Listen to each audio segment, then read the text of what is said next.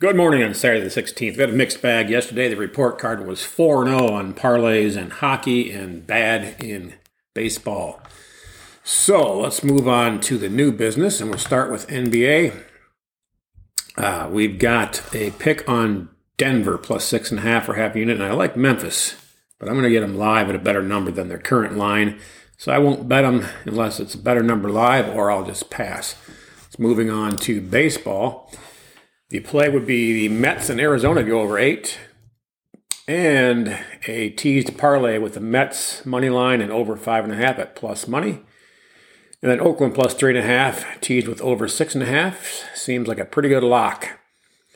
And then we've got Kansas City and Detroit to go over eight.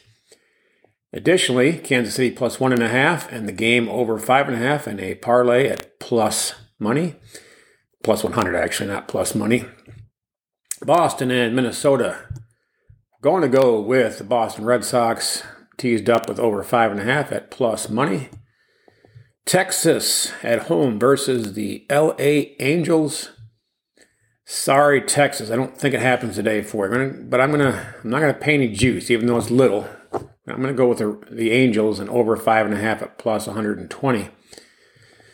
Just in case the Texas Rangers pull one out, I'm not going to lose the juice on the Angels. And if they do pull one out, it will be over. But all right, so Baltimore and the Yankees. Yankees did not get it done yesterday. That's one of our losses. Gonna come right back with them. Yankees. I'm not gonna pay the juice though until they show that they're worth it. Tease it up. Yankees and over six and a half at plus money. That is a very high value bet, I think, especially situationally after yesterday.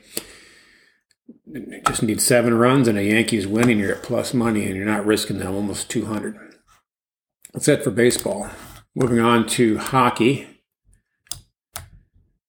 continuing to be a profitable sport. We've got Minnesota and St. Louis. Going to go over five and a half in that game.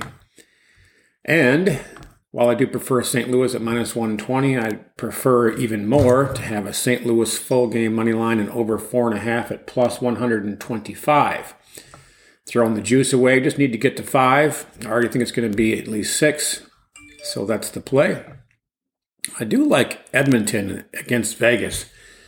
But I've learned not to take Edmonton with laying juice because they typically fall behind and then you can get them at a better number. And that's what the plan is for today.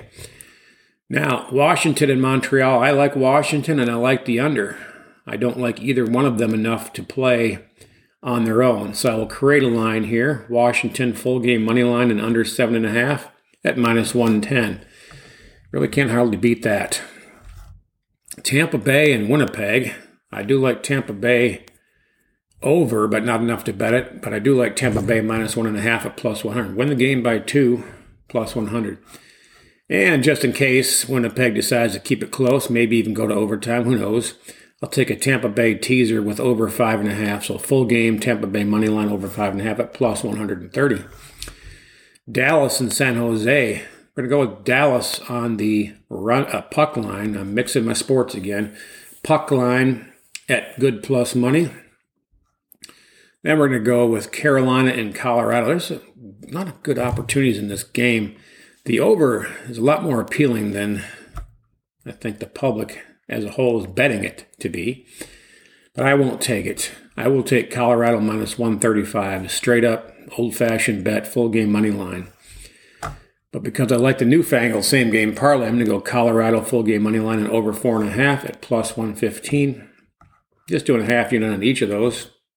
So if we get five goals, we're in pretty good shape there. Obviously, we need Colorado to win, but Calgary and Arizona, this game is crazy.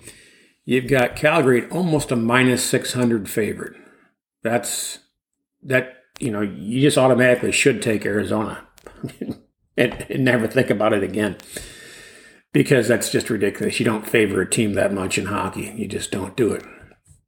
And so I look at Calgary minus one and a half, and they won over 200 for that. No, thank you. So you only can take it at minus two and a half, which quite frankly they'll probably cover, but I'm not going to risk that. But what I'm easily happy to risk is Calgary to win and over five and a half in a parlay at only minus 115.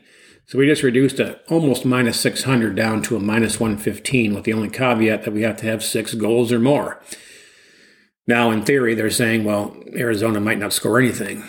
Okay, I think they're probably more like two, you know, and I think that you've got a good floor of Calgary at four, four to two.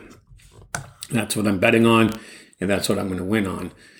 So now, again, why am I saying, hey, you should take Arizona automatically at almost, you know, over plus 500? And then I'm turning around and saying, take Calgary in a parlay where you have to get Calgary and the total. Well, that's because of the value. If you can get a professional hockey team at more than plus 500, that's an should in theory be an automatic play on. But remember, you're not likely to win on that specific game. What you're saying is if you played that game five times, you're winning one, maybe two. So that's that's what I'm talking about as value. But that doesn't mean they're going to win today because they're not going to. So the parlay on Calgary is Calgary to win and over five and a half at good value. Now let's move on finally to our parlay feature. We'll go with da- this is all hockey. Dallas and Tampa Bay in a two leg parlay at plus money. And then for the three leg parlay, we're just going to add Calgary, Dallas, Tampa Bay, and Calgary at even better plus money. If this parlay loses, it will not be because of Calgary. So this this is what you'd call a safe three leg parlay in that it's got almost no more risk than the original two leg parlay. So that is it.